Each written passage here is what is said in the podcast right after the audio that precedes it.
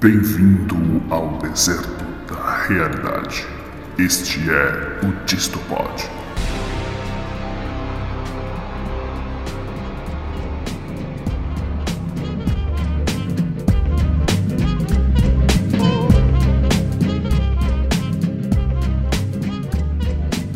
Olá, mamíferos bípedes com telencéfalo altamente desenvolvido, eu, polegar opositor. Aqui quem fala é o Tom Morpheus, diretamente da Ilha Esmeralda, e welcome to the jungle.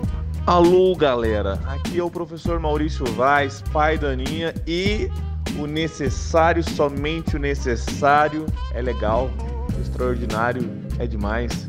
Ah, eu gostei disso, porque eu sou, sou ordinário mesmo não sou nada extraordinário. Vos espero, companheiros. Olá pessoal, tudo bem? Aqui é o Kennedy Enio, arquiteto urbanista em formação, buscando uma selva que não mate albinos, porque na vulnerabilidade tá difícil achar a diferença entre lei dos homens e lei da selva. Fala pessoal que acompanha o Distopod, aqui é o professor Ricardo. E para encontrar crianças expostas à selvageria, nós não precisamos ir até uma floresta. Nas palavras de Mano Brown. Empapuçado ele sai, vai dar um rolê, não acredita no que vê, não daquela maneira. Crianças, gatos, cachorros disputam palmo a palmo o seu café da manhã na lateral da feira. Molecada sem futuro, eu já consigo ver. Só vão na escola para comer, apenas, nada mais. Como é que vão aprender sem incentivo de alguém, sem orgulho, sem respeito, sem saúde, sem paz? Muito bem, estamos aqui reunidos mais uma vez, virgens contentes e alegres, belos recatados e do lar. E hoje começaremos uma série de releituras de obras clássicas que aparentemente são superficiais, mas que nós quebraremos a camada da superficialidade e mergulharemos nas profundezas interpretativas. E para marcar essa estreia, nesse caso, vamos entrar nas florestas da Índia e conversar sobre o clássico infantil Mogli, o menino lobo, aquele mesmo que você pensou e suas nuances. Então vem com a gente que hoje o papo está selvagem.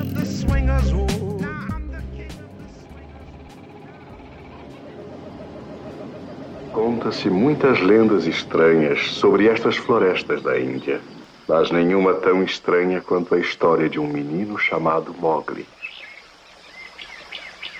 Tudo começou quando o silêncio da floresta foi quebrado por um ruído desconhecido.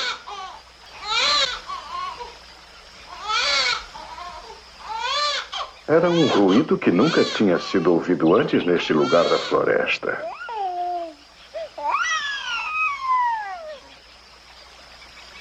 Era um filhote de homem.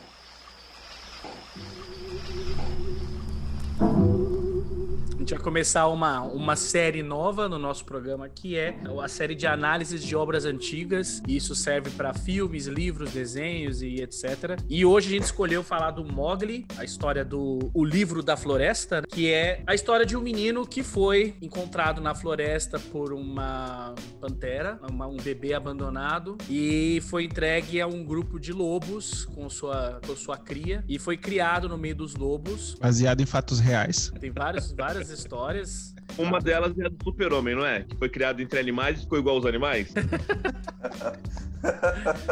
e aí o Aí garoto... quando ele cresceu, ele achou que ele era, ele era terráqueo. Ele podia acabar com o planeta e morar em outro planeta, mas ele continuou morando no planeta que ele nasceu, não foi? E assim como o Mogli também usava tanguinha.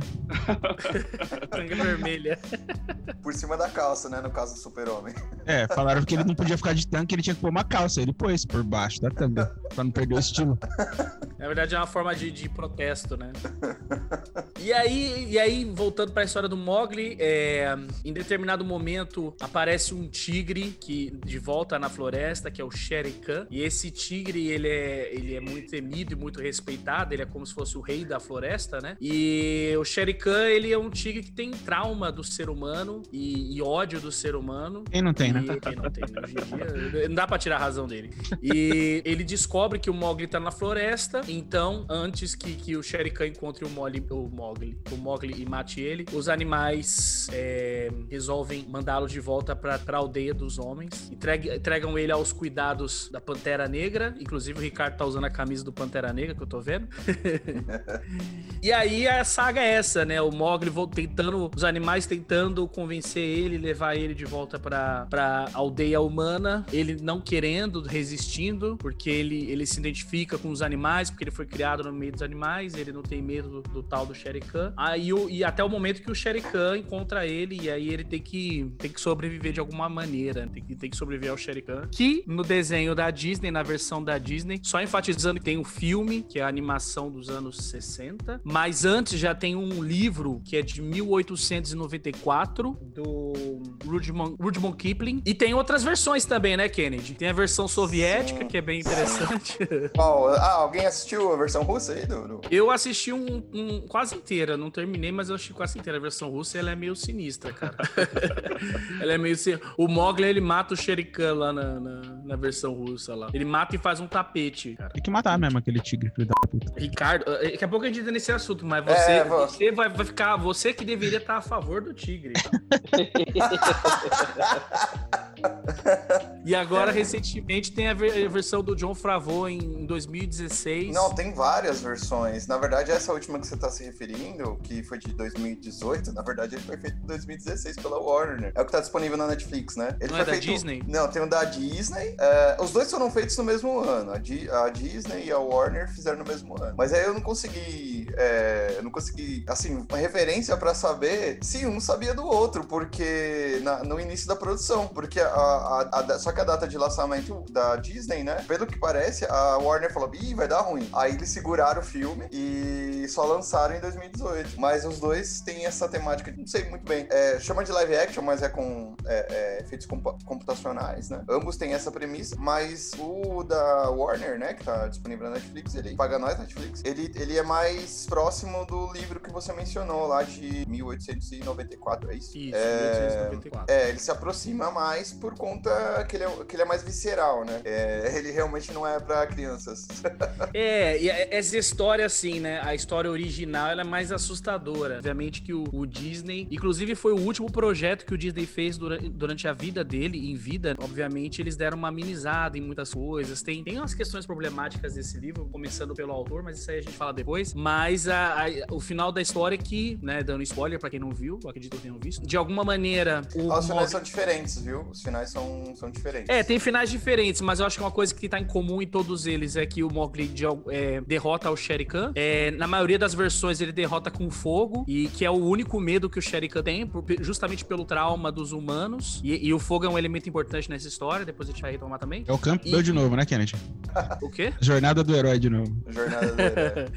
E o Mogli, ele, ele, ele acaba indo parar na aldeia dos homens. Isso na versão do Disney e nas outras versões. Na versão soviética, ele fica na floresta e ele vira o rei da floresta e todos os animais viram meio que escravos dele. Mas isso aí é na versão soviética. Na- nas outras, ele acaba voltando Por que pra- será que os soviéticos Afinal, pensam assim? sua visão capitalista de mundo, o que ele estava fazendo era organizando o proletariado. Sim,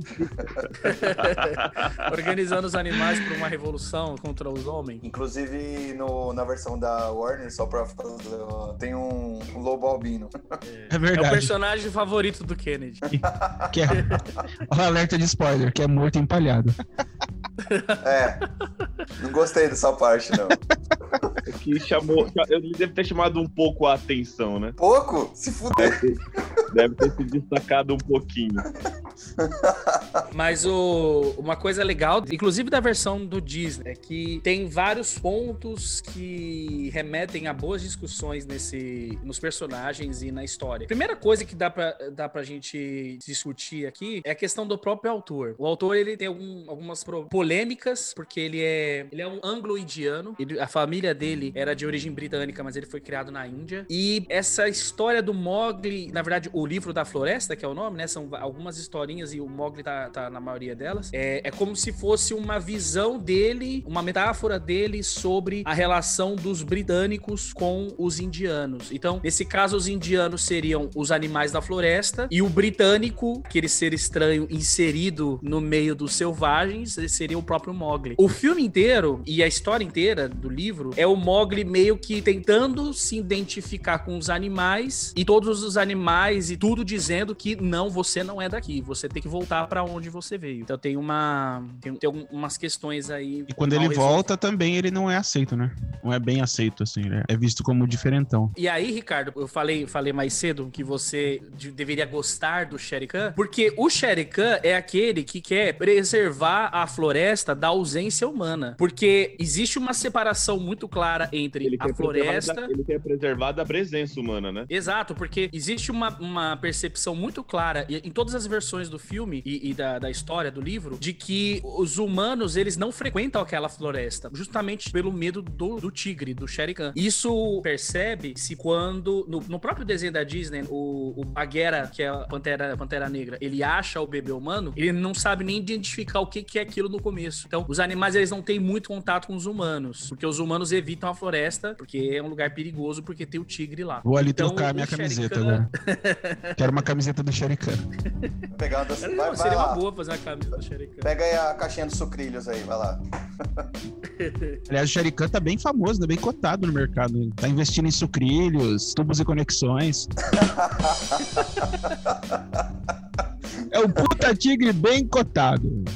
Wellington, só pra completar, o, todos os filmes, né, eles têm um slogan na frente, né? Tem o Menino Lobo e tal. Esse último da Disney, da Disney, esse último lá da Warner, de 2018, esse slogan que vai depois do título é Entre Dois Mundos. É, então vai o que você falou aí, né, que era um cara que ele não se identificava nem com a Índia, nem com a, com a Inglaterra. Ou, ou ele, ou, né, os próprios lugares não o identificavam como tal. Tem uma coisa interessante, o Kennedy, que fica subentendido no filme, no filme, eu tô falando aqui da, da animação de 67, e nas outras versões também, que ele sempre é colocado como a figura mais frágil possível. Então, entre os animais, o Mogli, ele é aquela figura, aquele saco de ossos que, que é super frágil, que não tem garras para se defender, que não tem força para fazer nada, mas ao mesmo tempo ele é temido pelo que ele pode ser, entendeu? Então, por ele ser o filhote de homem, ele é temido e ele é negado. É meio aquela relação, ó, é melhor tirar ele daqui porque depois vai dar problema. Por enquanto não, não dá, mas ele vai ser um grande problema. E eu acho que isso deve ter sido uma questão de conflito é, quando chegaram os primeiros britânicos na Índia, sabe? Que quando chega, ah, tudo bem, é, dependendo é uma relação de troca, uma relação de comércio. E depois, com o tempo, acho que alguns indianos começaram a falar: hum, acho que isso vai dar problema depois, porque tá chegando mais, tá chegando mais, eles estão querendo mais. E isso é uma metáfora das colonizações. Nem toda colonização começa com uma guerra. Muitas colonizações, inclusive muito do,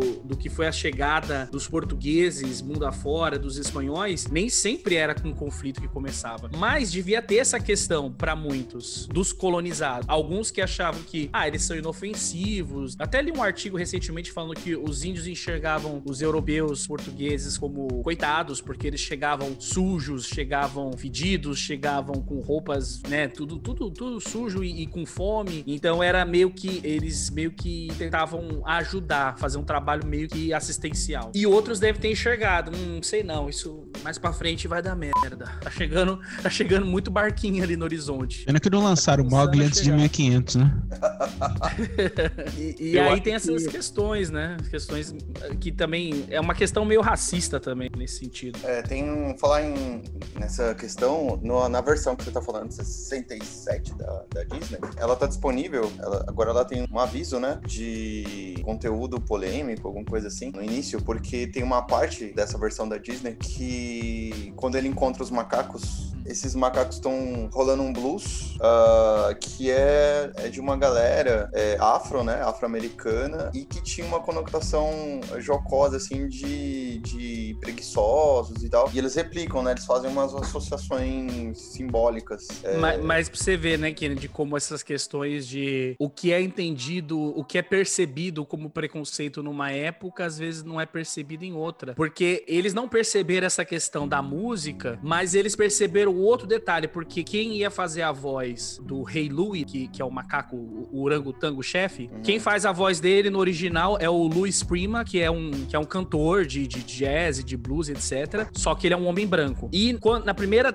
na primeira escalada pros atores, eles pensaram em chamar o Louis Armstrong, que é um cantor negro. Só que aí, justamente por essa questão da associação do cantor, pô, vai chamar o cantor negro para dublar o macaco. Então, justamente por isso eles cortaram e não colocaram para evitar que desse esse tipo de problema, né? Mas só que outra, só que aí eles não, não associaram esse outro ponto. É, só, Ou só, só quiseram ser mais sutis, né? É, eu tô achando que tá mais pro sutil mesmo.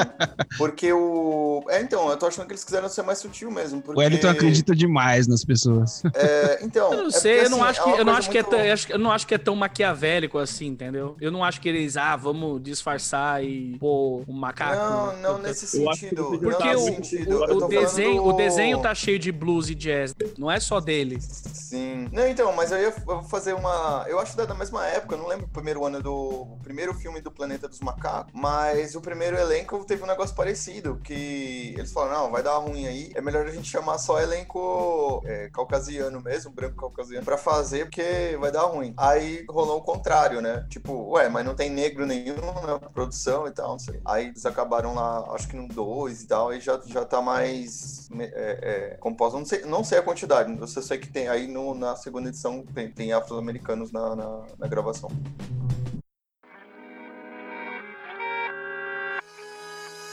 Eu ia falando como que quando uma obra ela é muito rica simbolicamente, você consegue fazer eco na alma das pessoas de muitos modos, né? Vocês abordaram uma série de interpretações que você pode dar para a história e eu já estava aqui pensando em outras também, que era o fato de como que pensando agora na obra em si, em todas essas referências históricas e políticas, como que o Mogli mostra aquilo que é muito característico do ser humano, da adaptabilidade, né?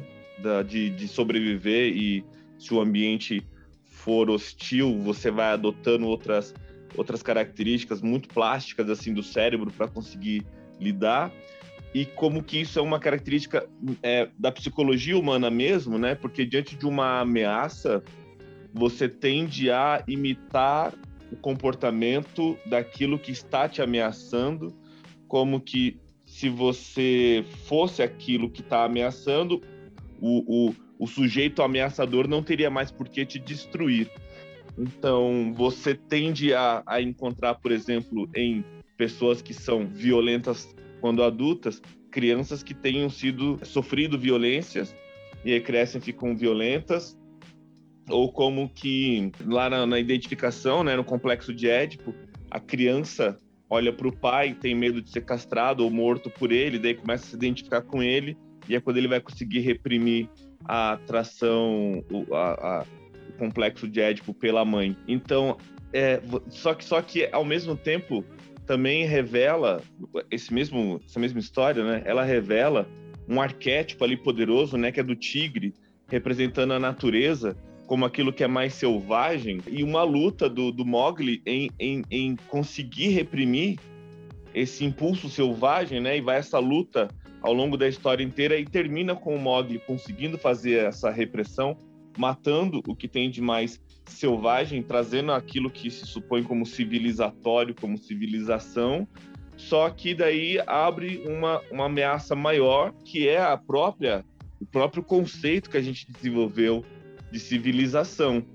Curioso que quando a gente, lá nos anos 80, assistia ou lia a obra, nós torcíamos pelo Mogli, né? E hoje, hoje eu acho que eu torço assim fácil pelo Shuriken. Eu assisti essas duas versões que vocês estavam referindo, vi as duas, e eu não conseguia torcer pelo Mogli, não conseguia torcer pelo Mogli, assim, porque é, a gente vive uma situação que nós já comentamos em outros programas, de tanta delicadeza e, e, e, fragilidade do meio ambiente e da sustentabilidade e tal, que a vontade que dá é que as populações elas diminuam mesmo a área que elas estão ocupando, né? Para ver se os seres, se os outros seres possam ter um pouquinho mais de chance. Era só isso que eu queria falar, comentar, porque é algo muito profundo, né? Fala de maneira muito profunda com, com, a, com a própria condição humana, eu penso. É, mas tem umas alegorias ali que elas vão além, né? O tigre, ele, ele também está representando a questão de valores não só das, das, das, florestas no primeiro momento, eu acho, na primeira camada aí, mas quando tem aquele negócio das leis das selvas, né? Que tem um conjunto de leis, que é o da, da, da das matilhas e tal. É, é, Eu até lembrei um pouco, né, do, do George Orwell no. Caramba, dos animais lá. Nossa, fugiu agora completamente. Evolução dos bichos. Evolução dos bichos. Tá certo que vem depois, claro, né, o, o, essa, esse livro dele, mas. Mas quando vai falar das leis, né? E o tigre, ele é um. Pelo menos nessa versão, né, da Warner, não sei na outra mas, tipo, ele tá cagando pra, essa, pra essas leis aí. Tipo, não, não é que ele tá cagando. Tipo, essas eu vou topar, mas essas daqui não muito tal. Umas tem simpatia e outras não. Então, fica subentendido isso, né? Tem é... uma metáfora dentro dessa daí, né, Kenny? Que é o lance de que ele representa o absolutismo, portanto, o Estado antigo ali, político, e é. os lobos representam já a democracia, um uma, é, uma coisa... democracia, mas para um Estado de direito voltado para para obediência às cartas, né? Voltado Isso, é, não, é, é, faz, eu me expressei mal, pode crer. É o Estado de Direito, né, no caso. Porque o Lobo, ele tem um, um o ancião lá, o mais antigo, ele, ele tem um papel lá de, de chefia, né, assim, da E, da, e o que faz todo sentido, né, porque o, o, os lobos andam em grupo, a força dele está na questão do grupo, e o tigre, ele é sozinho, e, e, e ele só, entre aspas, governa porque os outros têm medo dele, mas não por quererem seguir ele nossa, lembrei de Maquiavel agora. É, isso aí, isso aí. em breve eu tinha falado de Maquiavel, mas vou guardar o Maquiavel por hoje. Mas. e, e, eu achei legal também que no desenho de 1967 tem umas outras metáforas assim que dá pra gente discutir. Ah, por exemplo, os elefantes, eles são militares, mas eles são militares tão focados só na disciplina que eles não têm utilidade nenhuma na floresta. Então os animais estão todos ali preocupados e, ter uma organização própria, etc. E os elefantes só estão preocupados em marchar e, e serem disciplinados, mas eles não se envolvem com os problemas. Interessante, porque eles têm a força mais do que o tigre. É o único grupo que poderia bater de frente com o Tigre, mas eles são omissos. Eles não são omissos, não são omissos. Não é, é que eles são você... omissos, eles, eles são tão focados no que eles têm que é fazer é que eles não. É porque você encontrou exatamente a metáfora a qual eles estão representando. O papel dos militares na Constituição dos Estados modernos é de serem o guardião da ordem, seja lá qual ordem for, seja a monarquia, seja uma, uma outra configuração mais do Estado de Direito, mais republicana, e eles, eles vão obedecer um ao outro, porque a ideia é defender a selva como um todo, ou no caso, o Estado como um todo, né? Aquele país como um todo. Então eles não se envolvem que aliás é o lugar onde os militares sempre têm que estar, não dentro do governo, mas apoiando os governos que o povo escolheu ter. No Brasil, os militares estão para defender o governo contra o povo, né? do povo, aliás. Eu achei que ia vir alguma piadinha do tipo, sei lá, quando você falou assim que eles estão figurando, né, no, no filme, falando, ah, então, é igual aquela época que o pessoal falava que os militares ficavam pintando calçada, tronco de árvore. Né? Bons tempos, saudade desses tempos. Eles tinham mais utilidade. e é engraçado, porque os macacos também têm, eles estão numa ordem meio que separada ali. Os macacos têm, são ele... submundo, cara. Os macacos são postos no submundo, eles estão num cassino, num, numa coisa é, underground, assim, fazendo mapa, parece escamotear frutas e, e, controle, porque eles não querem, eles não se metem também com os problemas assim daqueles que são mais vulneráveis. Eles arrumaram um jeito de sobreviver obedecendo um grande gangster que é o Louis, né? Então. E, mas mas olha que interessante, Omal. Arte dos anos 30 os outros animais, eles querem, eles querem fazer parte desse grande grupo que é a floresta. Os macacos não, eles querem pertencer ao grupo do homem. E aí que vem uma, uma das metáforas que eu acho mais legal do, do filme, do filme dos anos 60, é que os macacos, eles é, lembram muito a metáfora, a mitologia do Prometeus.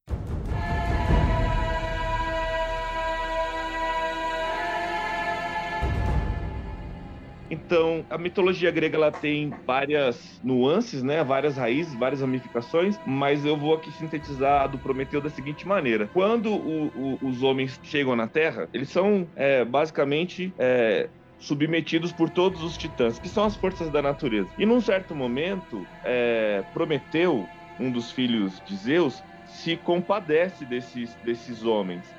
Vou fazer uma síntese para a gente não voltar, não perder o assunto. Se compadece desses homens decide roubar o fogo de Zeus, o próprio fogo de Deus, desobedecer uma ordem direta de Zeus, entrega o fogo aos homens e com o fogo os homens então começam a instituir a civilização. E aí o, xere, o, xere, o tigre lá morrendo no fogo, acho que vai fazer uma relação é, daí. Sim, sim. Aí eles começam a instituir a metalurgia, a agricultura, a cidade, mas em compensação, Prometeu, por ter acessado o conhecimento proibido para os homens, é castigado, sendo preso numa pedra ao longo do dia inteiro, e aí à noite uma, um grande abutre ou uma grande águia, tem as duas versões, vai lá, come o fígado dele, que se regenera de novo ao longo do dia, aí à noite. Não, desculpe, é o contrário. Come durante o dia e regenera à noite. E aí, Meu legal sonho. porque ele recebe isso no fígado, né? Que o fígado de fato é um órgão que se regenera. E ele vai passar a eternidade inteira assim. Tem uma versão que ele acaba sendo solto, acaba sendo livre. O Hércules solta ele. O É. Hércules. Um dos 12 Sim. trabalhos do Hércules é soltar ele. Ele acaba sendo liberto. Os homens, eles são criaturas que vieram, que vieram do barro. E ne- nesse trabalho do- dos titãs de criar todas as criaturas, eles deram habilidades para todas as criaturas. Para algumas criaturas deram força, para outras criaturas deram garras, para outras criaturas deram resistência. O, é, Prometeu se compadece ao ser humano porque eles não têm nada. Eles têm uma certa inteligência, mas eles são. Eles não têm força, eles não têm outras habilidades. Quando ele entrega o fogo, o fogo é o necessário para o homem civilizar-se e virar o, o ser humano que a gente conhece.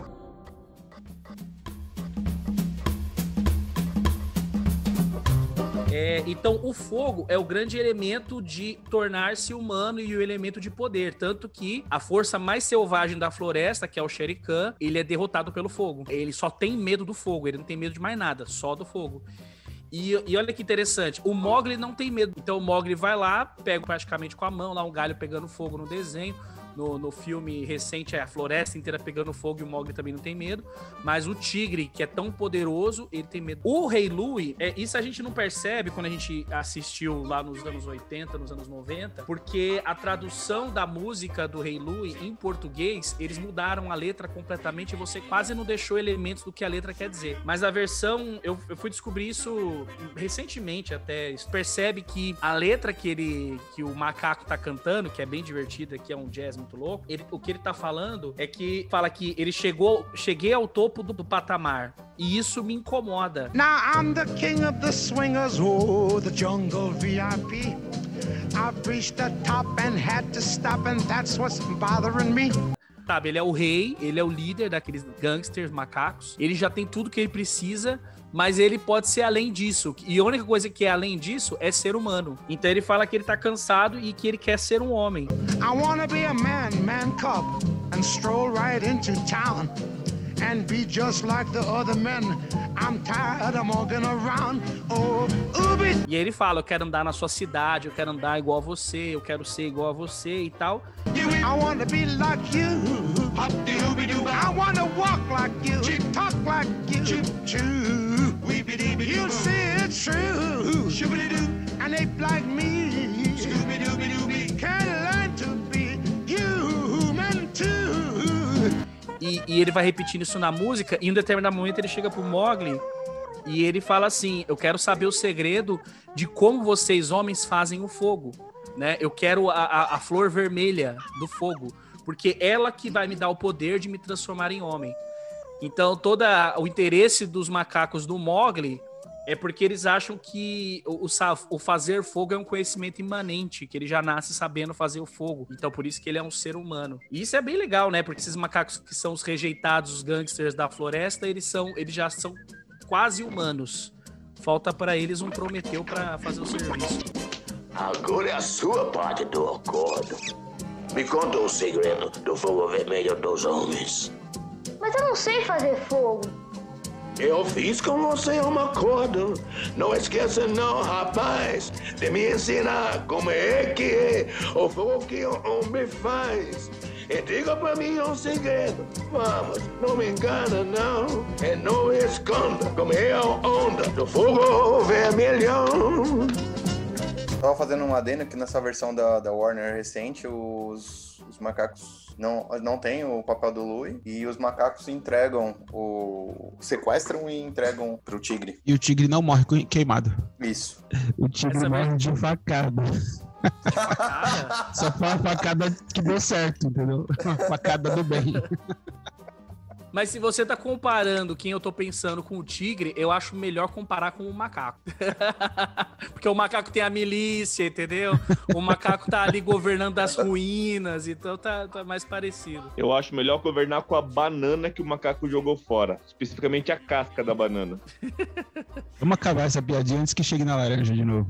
E aí, cara, tem essa metáfora aí que eu acho muito legal, que, porque ela tá ali indiretamente, né? Ela, ela permeia o filme inteiro. É a questão do homem ser o homem por causa do domínio do fogo, que, que é o que consegue manter a separação do homem com a floresta. Porque os animais não tentam invadir a aldeia dos homens porque eles têm medo, porque o homem tem o domínio do fogo. A gente pode extrapolar e falar que é, quase tudo no desenvolvimento humano tem, em algum ponto, tem a, tem a ver com o domínio do fogo, né? Inclusive da pólvora. É, até na. Tem até um filme do. Acho que do Coppola, né? É 2001, Odisseia no Espaço, que tem aquela cena clássica do, dos macacos com fogo. Acho que tem um raio, alguma coisa assim. Aí tem uma relação, tem uma cena icônica. É, E tem, um, e tem um clássico também, o Kennedy. Deixa a sugestão Guerra aqui pros Fogo. amantes. Exatamente, a Guerra do Fogo. Pros amantes da biologia. O Ricardo tá até feliz quando eu falei essa citação agora. E da antropologia. É. A Guerra do Fogo, só pra comentar aqui rápido, ele, ele mostra bem essa questão da, da luta dos homens primitivos, desde os grupos que só estavam pegar o fogo onde ele surgia, até os grupos que aprenderam a fazer o fogo. Que dominaram o fogo e começaram a desenvolver cultura baseado nisso. E é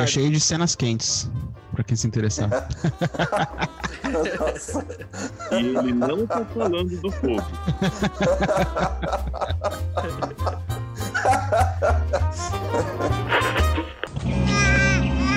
Um bebê abandonado no meio da floresta. Nenhum homem ou mulher encontra a criança. Ela chora, está com fome. Ela vai comer? Onde vai dormir? É possível uma criança tão pequena viver longe da mãe?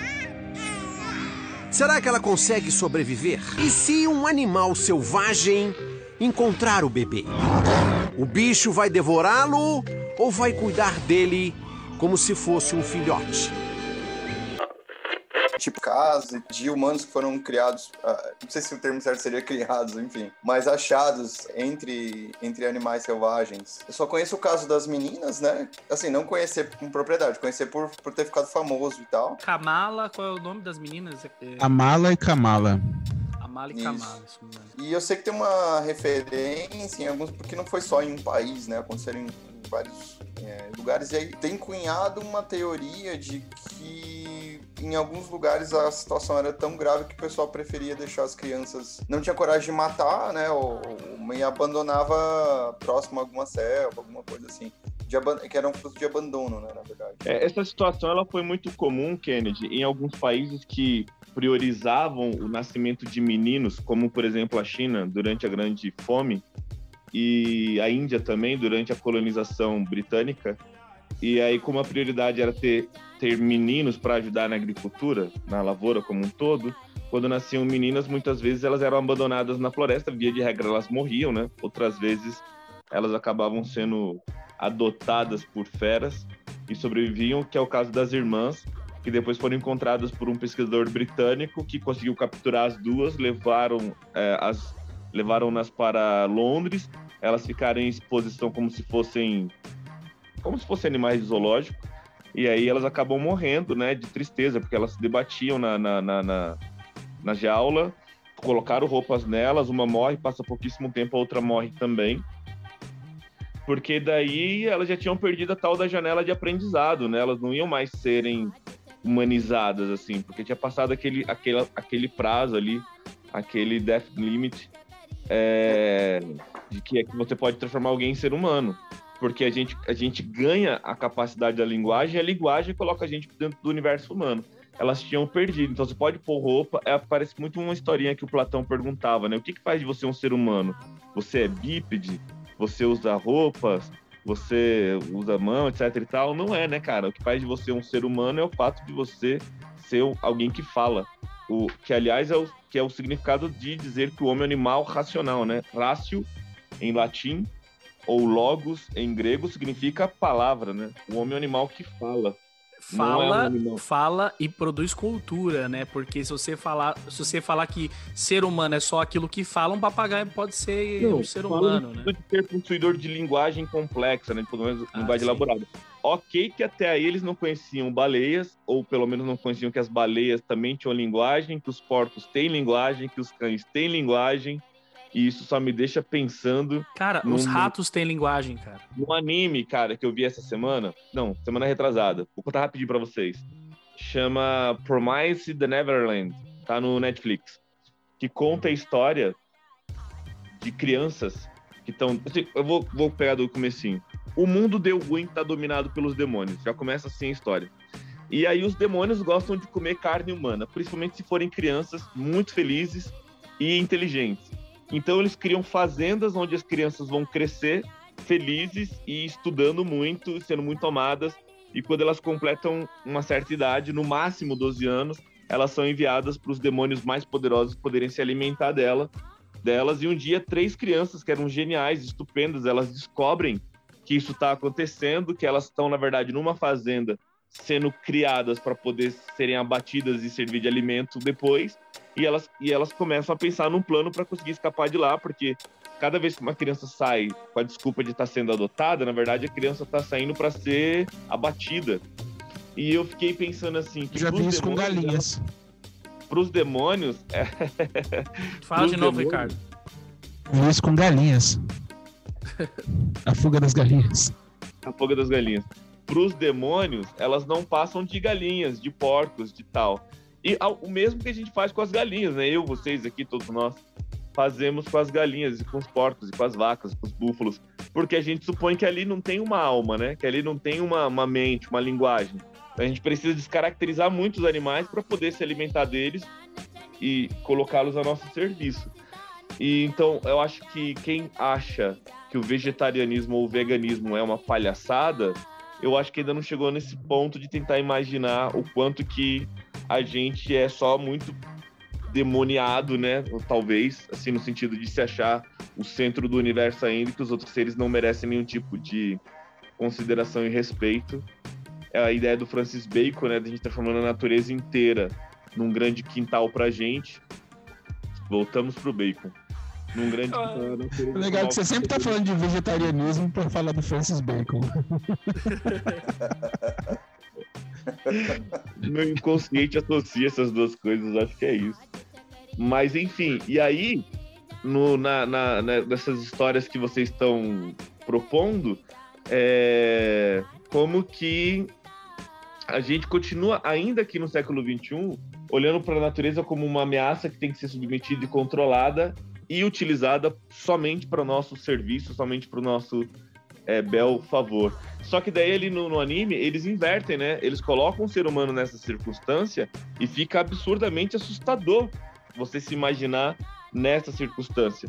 Então, os animais têm linguagem, dominam a linguagem, e me dá muito pânico imaginar um dia a gente entender com muita clareza a linguagem deles, porque eles vão me deixar assim estupefadamente abatido, eu acho, não sei, assustado com tudo que a gente fez com eles esse tempo todo, esses milhares de anos todos.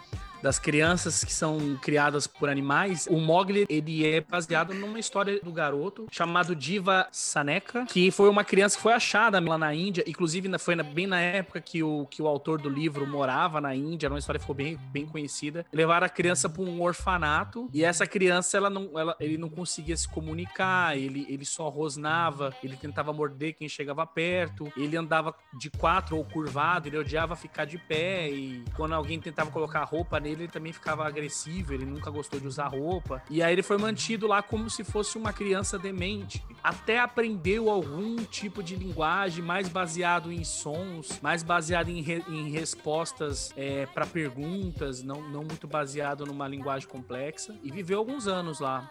A única coisa que ele aprendeu foi o vício no cigarro. Era isso né? que eu ia perguntar agora. Era esse caso que eu tava tentando relembrar É, aqui. Inseriram no, no garoto o vício no cigarro, que era a única coisa que ele aprendeu a fazer. E ele morreu de tuberculose por causa disso depois. Macacos, lobos, cães. Na floresta ou em cativeiro, Eles mantêm a natureza selvagem. Os filhotes imitam os adultos e aprendem a sobreviver sozinhos. Uma criança seria capaz de viver em condições como essa? Será que existem crianças selvagens? Criadas por animais? Os bichos teriam capacidade de criar seres humanos?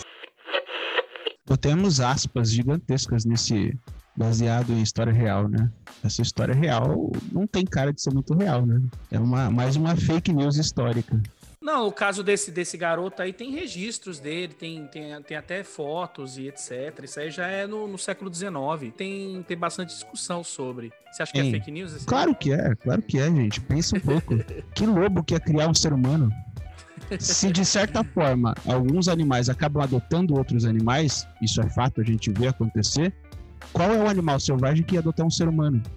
Um filhote de lobo em quatro meses já tá caçando. Um filhote de humano vai demorar 10 anos para começar a- correr. Você acha que uma, uma fêmea de lobo vai ficar cuidando de um filhote 10 anos? É absurdo pensar isso. Não tem a menor coerência. Quando um, um animal ele acaba adotando outro, é porque é filhote, por conta da questão é, do, do, do ímpeto de cuidar de um filhote que algumas fêmeas desenvolvem. Mas um, um- um moleque lá de 10 anos que foi perdido, a loba fala, ah, bonitinho, vem cá, vou cuidar de você. Não tem sentido, não tem coerência. E essa história aí do, do, de Aveirão tem um monte de controvérsia. Né, que já foi apontado por, por vários caras aí que não tem registros, né, o, o- cara que cuidava dele não registrou nada, tem um monte de, de- de incoerências nessa história aí.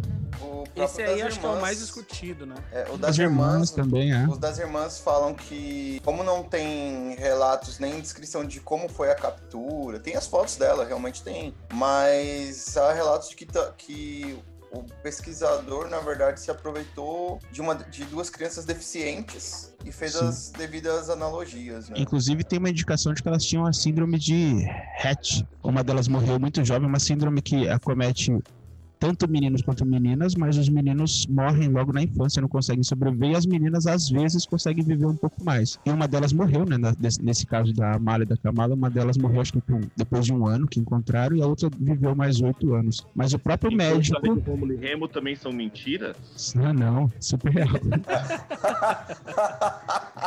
Essas todas que foram comentadas, acho que a única verdadeira mesmo é a do Superman. Nesse caso da Amália e da Kamala, tem relatos do médico, que se eu não me engano elas ficavam no orfanato, né? E aí o, o médico fala que aquelas aqueles deformações, aquelas síndromes que o cara que, que tava vendendo a imagem delas literalmente para ganhar uma grana, é, que nada disso elas tinham, que era tudo mentira, na verdade. E é, pode ser. Tem, tem um. Eu, eu vi também um caso de um O garoto. que Wellington foi... falou pode ser, quer dizer que ele ainda não tá convencido. Não, não, não, eu não sei, cara. Eu não sei. Que Eu, é o. Ricardo, o Ricardo me convenceu, mas o que eu ia falar, eu falei pode ser, por causa que eu ia falar de um caso diferente, de um que, tá, que também é, gerou bastante discussão. Acharam ele vivo e pulando de uma árvore para outra no meio do mato. No caso do, do, do cara de Aveirão lá, é Victor, né? Que deram o nome pra ele. O, o É, cara que Victor. cuidou dele era o Itard. O nome completo era Jean-Marc Gaspar Itard. Ele de fato cuidou dele, né? Só que eu li algum, alguns, em alguns lugares, procurei relatos, PDFs, algumas coisas, e em nenhum momento fala que ele, que ele foi visto na natureza com animais e que depois ele foi capturado. Ele só fala que encontrou na floresta. E como vocês já mesmo comentaram, tem uma prática que eles chamam de exposição, que, que é comum em algumas culturas, que é justamente de jogar as crianças que tinham deficiências na floresta para ficarem expostas à morte, para eliminar esse problema. né? Então, o que, que é mais coerente? A gente achar que o menino estava sendo criado por, por animais lá selvagens, ou a gente achar que meia hora um dia antes alguém jogou a criança lá porque não queria mais ela e o cara foi lá e encontrou? Que eles estavam sendo criados por animais selvagens, é lógico. É óbvio, né? É a navalha de, navalha de Eu Oca. acho que, eu acho que o cara Ainda queria dizer animais. Ainda mais O por cara- lobos selvagens, que são tão cuticute, que com É. que eles eles pensam, ah, não Sim. vou comer, vou Super amorosos. super Eu, amoroso. eu acho que o cara queria dizer que quem abandonou a criança que eram selvagens e aí o pessoal associou, achou que eram animais, entendeu? é. Essas distorções, né? Tentando limpar a barra do cara. Inclusive, vou deixar aqui uma, uma sugestão, que depois você pode colocar o link se você quiser aí na descrição. tem uma dissertação de mestrado de uma moça chamada N. Coutinho de Oliveira, da Universidade Federal do Rio Grande do Sul, que ela trata sobre autismo e ela faz um paralelo de crianças autistas de algumas características, né? o autismo tem muitas características, mas de algumas crianças autistas, justamente com as características que são colocadas no Victor de Alverão. Ela, ela coloca. Espectro, espectro autista, né? Isso, ela cita uma, uma, um caso que ela trabalhou, que é de uma menina que ela chama de. Ah, peraí que eu marquei aqui. Marta. Eu não sei se é o nome, provavelmente não é, nada de ter colocado um nome fictício lá. Mas que a descrição, né? Ela falou que quando ela viu a descrição, qualquer um que chegasse ali na instituição que, ela, que essa menina estava, é, poderia facilmente ser, ser enganado dizendo que aquela menina foi encontrada numa floresta e criada por animais. Porque ela tinha os mesmos traços de agressividade, de não querer é, ser tocada, de morder as pessoas. Né? A mesma descrição que tem nos casos do, desse Victor, né, do, do, de, da França, aí, é a mesma descrição para essa menina, que é reconhecidamente um caso de, de espectro autista. Eu vou, eu vou citar um caso aqui também para o Ricardo analisar, de uma fonte muito confiável, que é o YouTube. Eu vi uma. Não é no, não é no canal do Olavo, né? Não, é que eu vi uma vez uma, um menininho que caiu dentro da jaula e a gorila ficou cuidando dele por um tempão. O que confirma a tese de que isso, em tese, é absolutamente possível, não é? Eu ia perguntar isso, só complementando a pergunta e e fazendo a observação do tempo aqui. É... é que a gente falou dos casos de lobos, né? E aí realmente é um animal selvagem. E eu lembro desse caso, Maurício. Foi até a equipe de resgate chegar. Ela, na verdade, estava protegendo dos outros macacos. Tinha macacos que queriam pegar a criança mesmo. Não foi aquele que depois mataram o, o- o- o gorila, não, né? Acho que foi. Eu, não, é mais antigo. É mais antigo, eu acho. Mas geralmente nesses casos eles matam o gorila. É, mas foi um gorila fêmea que tava defendendo ele. Os outros queriam é, pegar. E ela, tipo, ela meio que abraçou Olha, ele eu, e afastou do- falar, dos eu acho outros. que é mais pro- eu acho que é mais provável porque ok tem uma verossimilhança ali entre, um, entre uma criança e, uma, e um filhote gorila. Pra mim é mais provável do que um lobo e um filhote gorila ou filhote humano porque via de regra são predados né? É- é- é- é- são presas assim sabe? Você tem os babuínos os bonobos os todos são são são presas comuns, assim, de, de canídeos, né? Mas Você um- fala por causa do aspecto humanoide, né? Bra... é, por do aspecto e humanoide, que já tinham, tem toda essa questão. Sobretudo se tivesse sido uma fêmea que perdeu um filhote recentemente, tá tentando compensar. Até um boneco de pano, se colocasse lá, talvez ela tivesse pego. Mas aí eu acho que passa a ser mais provável. Eu não acho que durariam muitos anos, sabe, de criação, até por conta do próprio instinto, que, que tá programado ali para durar um certo tempo e depois abandonar para entrar num cio de novo e aí casar lá outra vez. Então, um, e um filhote humano demora pra caraca pra ficar adulto, né, cara? É pelo menos 35 anos pra você colocar ele pra fora de casa. Nos casos melhores, né? Nos casos mais. Isso quando ele não se se divorcia e volta com 45 pra você de novo. Então acho que tem que ter um, pouco, um pouquinho mais de paciência. Eu, inclusive, o Ricardo, não sei, não sei se você acho que você deve me, me, me informar melhor sobre isso. Eu tava vendo um estudo falando que a, a evolução humana levou ao. é, já a cabeça, a cabeça dos humanos desenvolveu muito, mas isso causava uma certa. um índice muito grande de mortalidade entre as, entre as Você mulheres. isso no por Sapiens, causa- não foi? Você, no Sapiens. eu não lembro onde é que eu vi isso. Eh, Pode acho ser que eu eu tava no- lendo no Sapiens, Sapiens. também. É, mas eu lembro que a questão era que é, o, por causa das cesarianas, a gente co- começou a perceber uma diferença é, o, o- mais recorrente de crianças nascendo com a, com a cabeça um pouquinho maior. O, o que se fosse parto, parto normal, elas não, não teriam como vingar, as- a- nem as mães morreriam e tal e que é, muito provavelmente os bebês humanos eles evoluíram para nascer prematuros, né? Então, eu sei que você está pensando no Maurício agora por causa Se da circunferência craniana. piadinha, eu saio do programa agora. o fato de eu ter nascido e a minha irmã caçula ter caído da minha mãe não quer dizer nada. Então eu não vou falar. Eu não, eu não peguei a piada, gente. Ah, o Kennedy é tão bonzinho.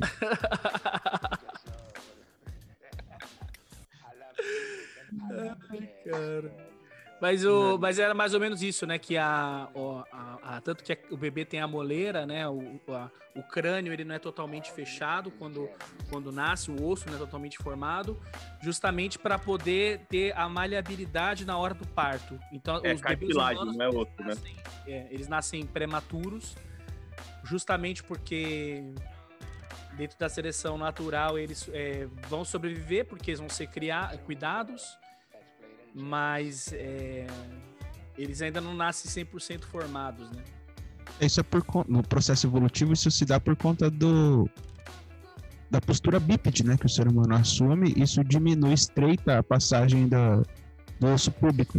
né? Então, o bebezinho lá não consegue, ele tem que nascer prematuro para ele poder ter essa, essa facilidade de passagem, o que não acontece com o animal quadrúpede, por exemplo, que a, a abertura é maior e aí permite. Então, de fato, teve essa seleção, né? e aí acabou que foi, foi conduzido para esses bebês que nascem é, menos formados, vamos dizer assim, né? Tem lá o Tá bom, eu vou complementar. Só um minuto, meninos, é rapidinho. É porque no outro programa eu falei que eu tava em dúvida entre o Heidegger e a bunda e acabei falando do Heidegger. Mas Deus quis que o assunto bunda voltasse à baila. Então hoje eu vou poder falar da bunda, Na finalmente. verdade, nada que levou a bunda, só você que tá pensando nisso. Que é o seguinte. A olha, gente falando de é formação do crânio, o Maurício lembrou da É. bunda. É que tá relacionado. É o extremo ver. A tese oposto. é muito- A do tese é tronco. muito boa. Acho que o Érico deveria abandonar a tese dele de doutorado e fazer sobre o que eu vou falar agora. Que Valeu. é o seguinte: a gente não sabe exatamente o que, que cresceu primeiro. Se foi o cérebro, ou se foi o crânio, ou se o processo de seleção foi fazendo que essas duas coisas fossem crescendo nos seres humanos. O fato é que, no determinado instante, os seres humanos ficaram puta cabeçudos. A gente tem uma cabeça proporcionalmente ali dentro do útero. Ou foi Muito- o crânio, ou os dois cresceram juntos. Não dá pro cérebro crescer antes. É, mas daí eles morriam, né? mas daí eles morriam. A seleção passava por aí. Questão quando o estímulo dava no... É, quando a composição genética fazia com que o cérebro crescesse mais que o, cé- que o crânio, a pessoa- o bebê morria. O fato, escuta a minha tese até o fim, porque eu sei que o Ricardo vai ficar puto com o que eu vou falar agora, depois você corrige. Mas é assim, ó. Aí, as mulheres, na hora do parto, elas não tinham passagem, né? Porque era numa proporção muito diferente dos quadrúpedes. Como o Ricardo falou, nos quadrúpedes é passagem 1, crânio 1. Nos seres humanos é passagem 1, crânio 4, né? A proporção desgraçada. No caso Só do Maurício, 5. Ah, se lascar. Só- Eu não tenho uma passagem 5, se era isso que você estava insinuando.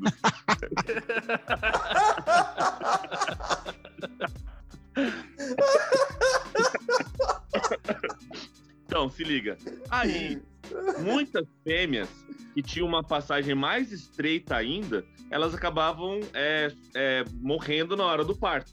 E aquelas crianças que, que, que começaram a nascer mais prematuras davam mais chance para as mulheres sobreviverem.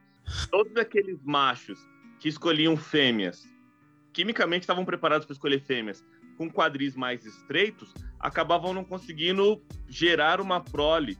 Mas aqueles machos que acabavam escolhendo fêmeas, que juntavam duas, duas características. Primeiro, partos prematuros e passagens mais largas, portanto, ancas mais largas, denotavam mais probabilidade de, de sobreviver e chegarem na fase adulta. E aí isso foi reforçando.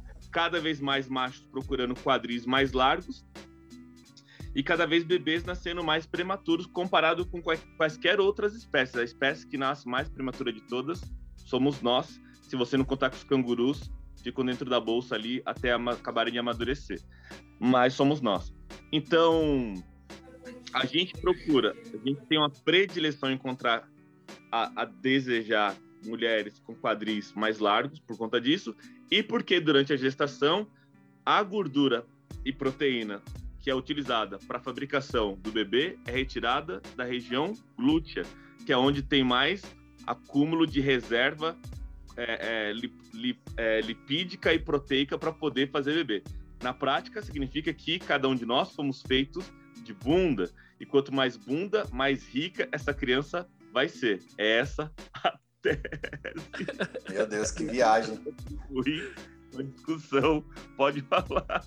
E era que tava indo bem até os 15 minutos do, do, do- do segundo tempo, né? Aí vem aquele gol besta. O Maurício vai escrever um livro, A Metafísica da Bunda. Essa questão tem, tem coerência, assim, que o Maurício falou, da, da escolha, da opção é, sexual tá com- re- relativa a, ao tamanho ainda da, da circunferência, enfim. Tem a ver sim, né? Só essa questão da bunda que ele pecou um pouco no final, mas é o Maurício, né? Aliás, eu diria que hoje a gente tá aqui falando de Mogli, justamente induzidos pelas leituras do Maurício, né? Que na nossa Sim. campanha estava lendo a Bela a Bela Fera. Fera. Vai ser o próximo tema do Distopod, né? Sugestão do Maurício. São nessas obras que eu vou buscar as minhas referências filosóficas. A Bela e a Fera, Bela Adormecida. São muito ricas. É, só um Fica, adendo aí. fica a sugestão para o tema. Bela e a Fera é uma obra sobre zoofilia? Não, Nesse, nesse adendo que vocês comentaram, né, a questão do, do quadril, existe uma escultura antiga, a Vênus de Nilo. Quem buscar na- no Google é facinho. É Vênus de Nilo. É de Nilo ou é de Milo? É Milo. É Milo, né? É, Nilo, É do Rio Milo. Nilo. Milo. M-I- É com M, de macaco. M-I-L-O. Ou M-I-L-U, tanto faz. É Milo. Ela é uma estatueta que ela não tem rosto. Ela tem a característica da estatueta. Ela tem, mas ela tem as partes dos seios e justamente do quadril ah, em proporções maiores que do, do corpo, né? Não tem o rosto. Aí Tem o se- rosto ou não tem os braços? De quem que você tá falando? Acho que ela não tem nem o rosto nem os braços, né? Essa estátua da, da Vênus de Milo. os braços também não. Ou eles estão Ela bem tem, ela diminutos, tem na verdade. seios enormes, ela tem seios gigantescos e um quadril muito destacado. Isso. E aí, os antropólogos, dado a- o período que se estima, né, de, de que ela foi feita, por quem o fez, né, ou pelo povo que o fez, que ele estava colocando ali características do desejo da, daquela ocasião ali. Rapidinho, né, então- Kennedy. Eu acho que você tá confundindo as esculturas, hein? A Vênus de Milo, ela tem rosto, ela tem. Ela é uma, uma escultura renascentista. Ou, É lá. verdade. Tô vendo aqui agora. Ah, tô, tô confundindo, perdão, desculpa, pera. Não, foi mal. Ele não tá Era. confundindo, não. Não tá confundindo, não. Tem as duas mesmo. Tem uma que. Tem uma. A primeira confeccionada que ganhou esse nome foi a Vênus de Milo mesmo, mas se eu não estiver enganado, entre o século XVIII e XIX, descobertas é, arqueológicas encontraram essas na América Central. E ela também ganhou o nome de Vênus de Milo. Porque tem a Vênus de Milo da mitologia é, romana e tem a Vênus de Milo, que é esse, esse, esse pequeno artefato muito feio de, de passagem do ponto de vista renascentista, é, que ganhou o mesmo, o mesmo nome que remete à fertilidade feminina e representa a capacidade de gerar vida que elas tinham e supostamente as primeiras civilizações humanas elas eram matriarcais. Os primeiros, os primeiros deuses não eram deuses, eram deusas. E supostamente a Vênus de Milo era uma das primeiras deusas que foram adoradas por esses povos. Mas essa, ela se chama Vênus também, mas ela é Vênus de Willen, Willendorf. Não é, É, de eu falar. eu, eu, eu, eu tenho uma convicção bem aprofundada. Não- é que o Kennedy trouxe a referência, eu não, eu não tenho o texto aqui para poder citar. Então, Mas eu acho que é do Prandi o texto. Não vou lembrar o primeiro nome dele. Vamos mas é o cara- ouvintes. É o cara que trata das primeiras religiões. Quando você busca pelos dois termos, ela aparece. É a Vênus de Willendorf mesmo. O Wellington está correto aqui, eu pesquisei.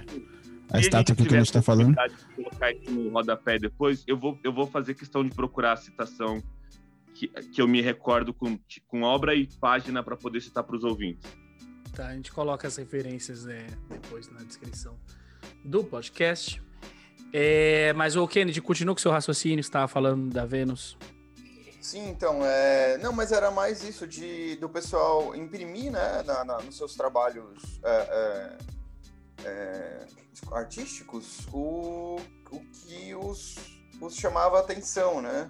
Nesse caso, e e uma das, das, das versões atribuídas pelos antropólogos era justamente essa que o Maurício levantou a bola aí, né? Do, é, de você ter esse apreço, né, pelas mulheres que tinham essas características por conta de, um, de uma fertilidade garantida, vai, assim, ou de um sucesso na fertilidade, É, uma coisa assim. Lembrando sempre que tudo isso foi feito de maneira inconsciente e de maneira aleatória. Na verdade, alguns machos estavam quimicamente, geneticamente preparados para terem predileção por fêmeas de quadris mais largos e por terem essa característica acabavam fecundando com fêmeas que davam, que geravam, né, filhotes com mais probabilidade de sobreviver. E, e, tem a ver com o tamanho do crânio, né? Porque o, são um conjunto de coisas assim. Porque elas tinham que ter uma passagem mais larga, mais probabilidade de sobreviver, tinham que ter um, uma, uma, um parto mais prematuro, porque demoraria muito para você ter uma miniatura como as outras espécies têm, sabe?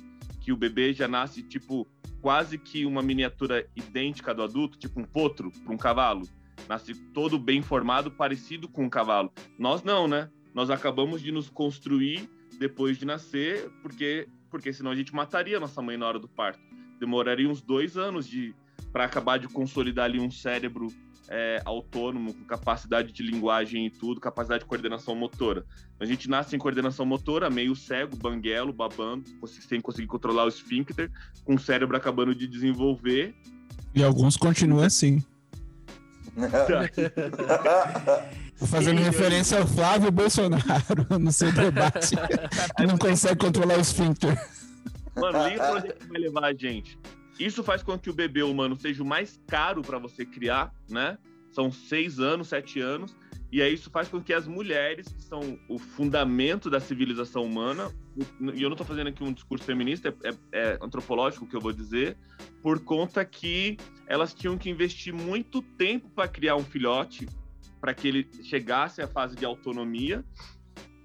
Isso fez com que o corpo caloso, que é um, um, um, uma parte do cérebro que liga o hemisfério direito e o hemisfério esquerdo, começasse a se desenvolver nas mulheres de uma maneira muito mais acentuada nas fêmeas do que nos machos. E atualmente ela gira em torno desse corpo caloso, que faz a conexão dos dois lados do cérebro, é aproximadamente nove vezes maior, mais robusto, mais volumoso do que nos homens. Então, o cérebro delas trabalha de maneira mais orgânica, enquanto o nosso trabalha tem a tendência de trabalhar de maneira mais segmentada. Os homens eles vão entrar nessa composição da família primitiva aproximadamente 500 mil anos depois, quando as mulheres começam a aprender, a, parecido com chimpanzés até hoje, a fazer troca de sexo por comida, de sexo por proteção, de sexo. O sexo é uma moeda de troca ali nas primeiras civilizações. E outro problema, né? Outro problema, né? Outra característica que eu acho sempre muito interessante é que depois de nove anos, sete anos você cuidando de um filhote, quando ele morre, há uma memória poderosíssima dele construída, né? De tal modo que é nessa descoberta da morte que se constituem as primeiras religiões, a adoração dos antepassados, e aí você começa a jornada humana na Terra. A jornada humana na Terra começa porque a gente começou a se lamentar pelos nossos mortos. A, a vida humana começou com a descoberta da morte humana.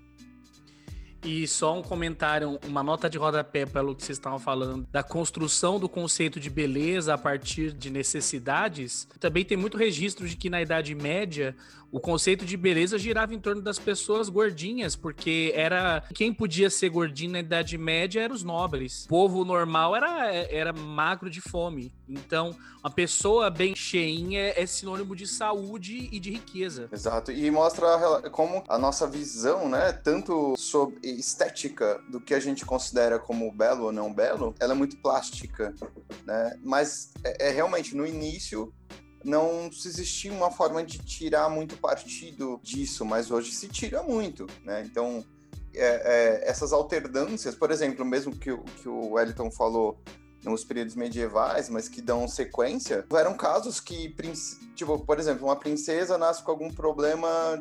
Isso, ah, tem, tem uma coisa real. Uma, uma princesa, uma vez, nasce, eu vou tentar lembrar que princesa que foi. Ela nasce com um problema na, na perna, a perna é, eu não sei o nome que dá. Que uma perna fica, um membro fica maior que o outro um pouco. O Machado de Assis falaria coxa, mas eu nem sei se é pejorativo falar assim ainda hoje. Eu não sei, mas tem uma diferençazinha é, de, de altura é, entre uma perna e outra.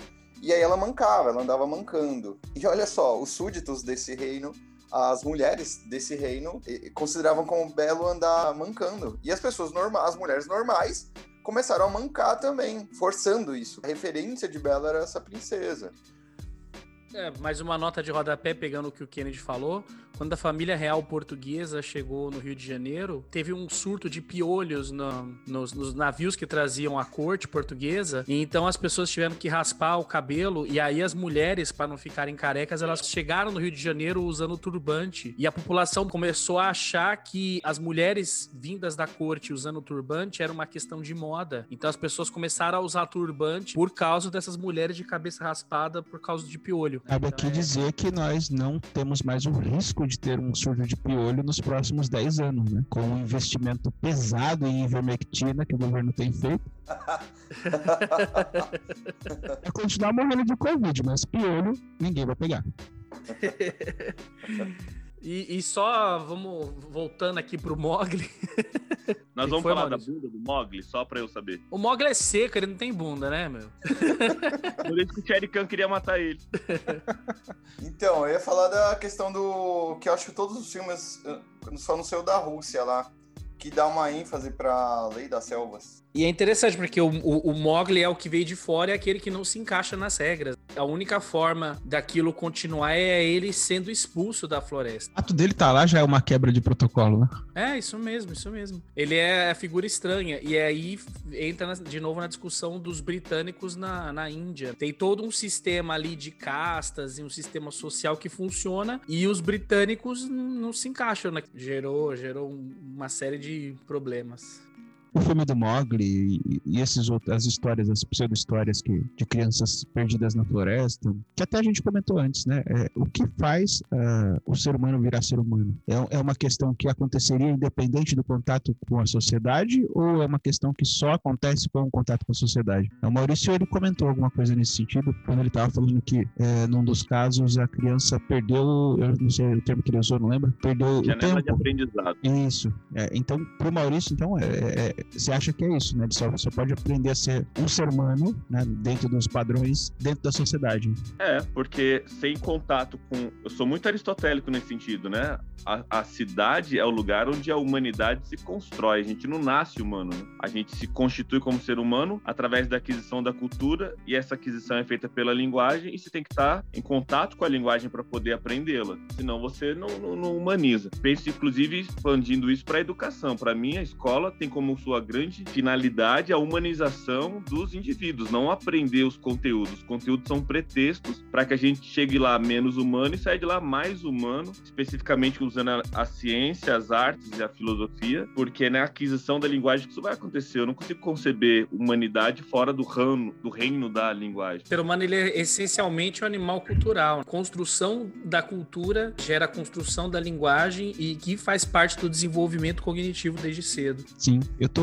tô pensando aqui que eu, eu li algumas coisas, é, pensando nesse tema mesmo, na discussão, é, pensando não diretamente na ideia do Mogli, né, dessa- questão, mas nessa ideia de que de como a- as condições da infância influenciam o desenvolvimento da pessoa. E aí eu li um, um artigo, depois se vocês quiserem eu coloco o, o link para você colocar na descrição também, que ele fala sobre investimento parental, a teoria do investimento parental. É, e ele coloca lá no artigo como que a, a presença dos pais, por exemplo, influencia. É, e é uma pesquisa científica, então eles acompanham vários casos, tem vários estudos que ele aponta, que acompanharam vários, vários casos, por exemplo, de meninas, e aí dentro do grupo, tipo, 200 meninas lá, uma parte não tinha o pai, a presença paterna na- no desenvolvimento da primeira infância, e a outra, e a outra parte tinha. E a, a parte das meninas que não tinha a presença paterna, isso de maneira estatística e, né, e, e- e positiva, né, que, que realmente você vê que é um- uma coisa que foi uma, sofreu influência dessa questão, é, as meninas que não tinham a presença paterna, elas inclusive menstruavam mais cedo. Então a, a questão social, né, a questão da, da criação social, influencia diretamente na questão biológica. E não só isso, né? al- Alguns dos estudos acompanharam essas crianças até mais tarde e aí viram que outras coisas também. Nesse grupo apontou que essas meninas que não tiveram a presença paterna, além de ter a menstruação é, mais cedo, né, a primeira menstruação mais cedo, elas também é, tiveram uma tendência de se casar mais cedo, de ter relações sexuais mais cedo de ter um número de filhos maior. Né? E a estatística indicou que sim, que existe uma relação causal. Ô, Carter, eles, eles anularam, eles conseguiram anular, por exemplo, as questões socioeconômicas. Por exemplo, as crianças, as meninas que, que não tiveram a presença do pai, elas eram do mesmo trato socioeconômico das meninas que tiveram? Porque eu fiquei pensando aqui que esses dados que você deu também são associados a famílias mais pobres, ter mais filho, casar mais cedo e tal. A única que escapa é a questão de menstruar mais cedo. Isso não. Mas ter Então. mais filhos é associado a ser mais pobre, né? Os autores do artigo, eles tiveram essa preocupação também, né? Eles, na verdade, eles citam alguns, alguns estudos. O primeiro que eles citam já mostra essa relação, que é um estudo que nem é no Brasil, mas eles mostram a relação. Só que aí eles mesmos apontam que pode ser, né? Não foi eliminado essa, esse viés eh, da questão socioeconômica, né? Como a amostra era grande, mas no estudo que eles fizeram, esse é um estudo brasileiro. Eles pegaram pessoas todas do mesmo bairro, eles tiveram cuidado de pegar todos do mesmo bairro, que, eh, pelo menos aparentemente, tinha uma condição socioeconômica muito parecida, né? Para eliminar essa questão. E mesmo assim, eles chegaram a um resultado eh, semelhante. As que não tinham a presença do pai, não tinham assim que nasceram ou não tinham depois de um certo tempo? O estudo ele é bem complexo. Ele mostra também é, algum- um outro grupo que tinha a presença de padrasto, né, e, e não era o pai biológico, outras que não tinham o pai biológico, outras que tinham o pai biológico. Aí tem toda, todos os dados. Mas, assim, o, que- o que me chamou a atenção é justamente esse fato, né, de que em todos os, os estudos, todas as pesquisas que eles apontaram, é, existe uma relação positiva é, entre, aliás, uma relação negativa, né, entre a, a questão A da sexualidade, a ausência paterna. Também tem um estudo que eles colocam bem claramente essa questão da, da, da questão socioeconômica também, né? das, das famílias que influencia diretamente. E aí eu tava pensando nisso, né? Eu até pensei em, em comentar aqui, pra gente refletir um pouco sobre a questão social, né? No, no- no Brasil. Quando a gente vê algumas falas que, que são idiotas, né? Por natureza, de que o, o pessoal, por exemplo, que vive na favela tem que se esforçar para poder ter é, condições melhores e que parte deles, né? Mas olha só, né? Uma pesquisa científica, se bem que pesquisas científicas estão bem desvalorizadas hoje, mas uma pesquisa científica que mostra claramente uma, uma relação né, da condição social, influenciando até em questões biológicas, né? Então imagina é, como que deve ser isso, né? Pensando no, no desenvolvimento cognitivo, por exemplo, e tudo mais. E aí a questão da meritocracia vira uma piada, né? Uma piada de mau gosto. Fiz essa relação até porque eu- eu- há pouco tempo atrás eu vi um documentário sobre direitos humanos que eu recomendo, tá? Tem no YouTube, chama Direitos Humanos para Humanos Direitos, e eles entrevistam, eu acho que é um delegado de polícia, e ele fala sobre essa questão do, do presídio no Brasil, né? A ideia de que o presídio é para ressocializar, né? Mas daí ele fala assim, mas como que a gente pode ressocializar uma pessoa que nunca foi socializada? né? Porque, uma, por exemplo, você pegar uma criança que desde da primeira infância é, cresce num, num ambiente hostil, num ambiente é, com ausência, por exemplo, de uma alimentação adequada, como é que essa criança pode se desenvolver e ser uma pessoa é, dentro dos padrões da sociedade? Acho que isso é uma reflexão importante que, inclusive, né, a ideia do Mogli pode fazer a gente pensar também. Tem uma coisa na sociologia que a gente chama de mundos possíveis, que é basicamente você, criança, o jovem, a pessoa, ela começa a encarar certas coisas como mais próximo de uma realidade ou menos próximo de uma realidade. Então, um filho de médico, para ele, a ideia de ser médico é uma ideia muito próxima de uma realidade do que de uma criança que não conhece nenhum médico pessoalmente. Então, quanto mais você expõe certos elementos na cultura de uma criança ou de uma pessoa, mais esses elementos, positivamente, negativamente, eles vão entrar dentro de um mundo de possibilidades. Então, por exemplo, tem vários estudos, eu vi isso na sociologia e também na, neuro- na neurociência, de que os, os primogênitos, eles têm uma chance muito maior de seguir o caminho, de seguir os caminhos, o caminho dos pais do que o filho mais novo. Justamente porque eles têm um tempo maior de exposição àquilo que é a realidade dos pais e um investimento maior para que eles sejam uma cópia dos pais, né? Eles projetam mais coisas no filho mais velho e o filho mais novo um pouco menos. Então, o filho mais novo ele tende a ser um pouco mais rebelde no sentido de ter caminho de vida mais é, diferenciado em relação ao filho mais velho. O filho mais velho é muito mais parecido com, o que os pais são. Mas, mas voltando, Maurício, agora vou pegar uma coisa que eu acho que você vai gostar. É, tem uma, uma parte do Mogli que ele conhece Eu o. senti uma o- risadinha aí. É, eu senti a... E não é a Guerra do Fogo, eu tô falando do Mogli, tá? Tem uma parte do Mogli que ele, do- que ele no- na adaptação do Disney, que é da que ele conhece o urso Balu.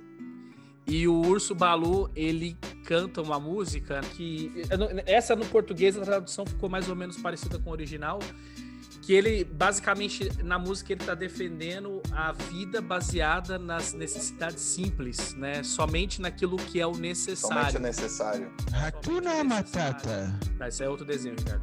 Ah, desculpa. É... e aí, esse lema dele me remeteu muito ao hedonismo do Epicuro, sabe? É, você Você quer acabou com a vida das crianças agora. Porque esse urso divertido, ele remete ao hedonismo do Epicuro. As crianças somos nós, Ricardo, porque esse filme é da nossa geração. É, de mim não que eu tô falando. Nunca mais assisto um Ogre agora. Não, mas o, o, o hedonismo, o hedonismo acho que é uma coisa que você ia gostar, Ricardo. Ouça, o negócio é o seguinte, seu pimpolho. Você só tem que fazer como eu. Eu uso necessário, somente o necessário. O extraordinário é demais. Eu digo necessário, somente o necessário. Por isso é que essa vida eu vivo em paz. O epicurismo é uma escola que tende a fazer com que o equilíbrio seja encontrado dentro da alma humana, tentando responder a seguinte questão: uma vez que você vai morrer, como fazer para daqui até a sua morte encontrar a maior quantidade de prazer possível? Se é que é possível é, lidar com isso. Então, a busca constante é pela ataraxia. A ataraxia é um estado da sua alma em que você não tem grandes rompantes nem para cima nem para baixo, nem para exagero algum. E como fazer isso? Em comunidades, você vive pela, pela, pela, por atender imediatamente ali as suas necessidades mais prementes, sem deixar com que atrase, porque para o Epicuro é no atraso da necessidade que ela aumenta e fica, fica incontrolável. Então, você tem vontade de comer, coma moderadamente. Tem vontade de beber, beba moderadamente. Você tem vontade de transar com alguém, transe de maneira moderada com essa pessoa. E de amanhã você quer transar com outra pessoa, transe com essa outra pessoa. E você vai assim conseguindo pequenos nascos de prazer. É preciso também fazer um cálculo, que é o cálculo hedonista, de como é que você vai conseguir mais prazer. Por exemplo, eu quero comer pudim de leite. Só que se eu comer três pudins de leite por dia, isso vai me dar um prazer imenso agora, mas muito sofrimento ao longo da minha vida, porque eu vou ter vários outros tipos de problema. Por exemplo, Diarreia. o, o leite condensado tá muito caro, isso vai zerar minha conta bancária. Então Tá eu muito preciso, caro porque o governo comprou tudo. eu preciso Questão colocar. de demanda. A demanda tá. Ele, tá esse hein? trouxa fala pra gente não usar o Bolsonaro, mas ele faz piada toda hora. É só pra Mas mal, não como? existir. não O cara, é o cara é uma piada humana. O cara É puxou o leite condensado. fazer sozinho. Aí. Você é, fica falando de leite condensado diarreia, não dá pra lembrar, não lembrar da família Bolsonaro. Então, ou, ou outra coisa, né? Você quer comer o quindim. Pronto, troquei. Você quer comer o quindim e é muito prazeroso agora, mas vai ao longo prazo te causar o quê? Então você precisa ficar fazendo essa equação toda hora do, de como é que você pondera e utiliza o pondé para poder adquirir mais ou menos prazer, piadinha interna da semana que rolou aí. E aí é o que o Epicuro vai falar. Mas ele disse que é um lance meio comunista, cara, porque essas paradas ele achava que só dava certo dentro de comunidades de comum acordo. Sobretudo pelo lance lá do sexo, né? Porque nessas comunidades não tem o lance de propriedade, porque todo mundo tem que ser satisfeito nas suas demandas mais básicas. Então, homem pode transar com homem, mulher com mulher, não tem tipo minha mulher, sua mulher, meu marido, seu marido. É, é, é você vivendo a serviço do prazer e calculando o tempo inteiro. Assim você teria uma vida boa e dia vai completar o Epicuro. E se não for do Epicuro, agora é porque eu- o programa que tá, o filósofo aqui da, da- da- do momento sou eu, e eu tô falando que é a frase do Epicuro. Então a frase do Epicuro, se você tá escutando o programa e acha que não é, põe aí nos comentários depois. Que é a seguinte frase: Eu não temo a morte. Isso tem nada a ver com a fala que eu fiz anteriormente, eu só acho uma frase muito legal, então quero falá-la. Eu não temo a morte. Porque enquanto estou vivo, a morte não existe. Mas quando eu morrer, quem já não existirá serei eu. Não há por que temer a morte. Viverei prazerosamente até o último dos meus dias. E tenho dito. Isso é do Epicuro, sim. Ela da carta o que ele faz lá sobre. é, Eu achava a- que era, mas eu não tinha certeza. Eu tinha quase certeza que era dele. que é as fórmulas para felicidade, mas basicamente é isso, né? É, quanto mais você basear o seu prazer é, nas coisas mais simples da vida, mais o seu prazer vai se transformar numa coisa recorrente e mais feliz você vai ser. Se você consegue ter prazer bebendo água, se você consegue ter prazer é, deitado na grama, no sol, em vez de Você é você, em vez de você, olha, mas eu vou te falar, cara, eu, eu fico feliz numa grama com sol porque isso é tão raro aqui. Até chegar as primeiras Eu- formigas. Não, aqui não tem formiga, então de boa. Também não tem É, grama e não tem é. sol, né? Não Não, aqui tem grama pra caramba, que não tem é sol. Confesso que essa parte do isso não sol. tem formiga, não tem nada pra muito fã, coitadas né? comer. Até onde eu sei, formiga não consegue construir iglu. Eu não moro na Sibéria, cacete. Mas, acredito. o... Mas a questão é, se você consegue ter prazer com coisas cada vez mais simples, você consegue ter prazer com uma, com uma forma, mais recorrente, né? A ideia básica é essa, né? Porque se você depende de algo muito rebuscado para você ter prazer e alegria, a alegria começa a virar uma coisa muito difícil de ser alcançada. Então tem gente que, sei lá, é, só, só toma vinhos caros, só come em restaurantes caros, para poder, sei lá, só consegue se divertir se for numa festa com tudo muito caro, ou, ou carro, é, uma Ferrari, etc. E quanto o Ricardo, né, com um Fiat Zio Uno, ele consegue fazer a alegria dele e, e- e se divertir. Esse Fiat aqui já foi a lugares que muitas Ferraris nunca imaginariam chegar. Porque tem muitas pessoas que começam pode a. colocar aqui- Pode colocar assim na legenda, ó. Você precisa aprender a ter prazer com coisas cada vez menores. Assim você não cria muita expectativa da vida. Porque se você ficar esperando coisas grandes para ter prazer, vai ser muito raro. Mas se você aprende a ter prazer com coisas pequenas, a vida fica mais simples para você. Eu não vou falar nada. Pra que, que você tá mandando esse recado, Maurício? Eu não. Eu também me abstenho de comentários. Acho que eu peguei num ponto fraco do grupo. Não, Você pegou no seu ponto fraco. Seu... Né? Esse é a sua, sua mensagem pro mundo. Um abraço, viu, cara? Abraço. Se precisar conversar. Vocês estão falando da minha mulher no programa, vocês estão loucos. Você fala o nome da sua filha o tempo todo. Você fala o nome da sua filha o tempo todo, João. Não, porra. Isso vai ficar gravado daqui a 50 anos, alguém vai escutar a minha mulher.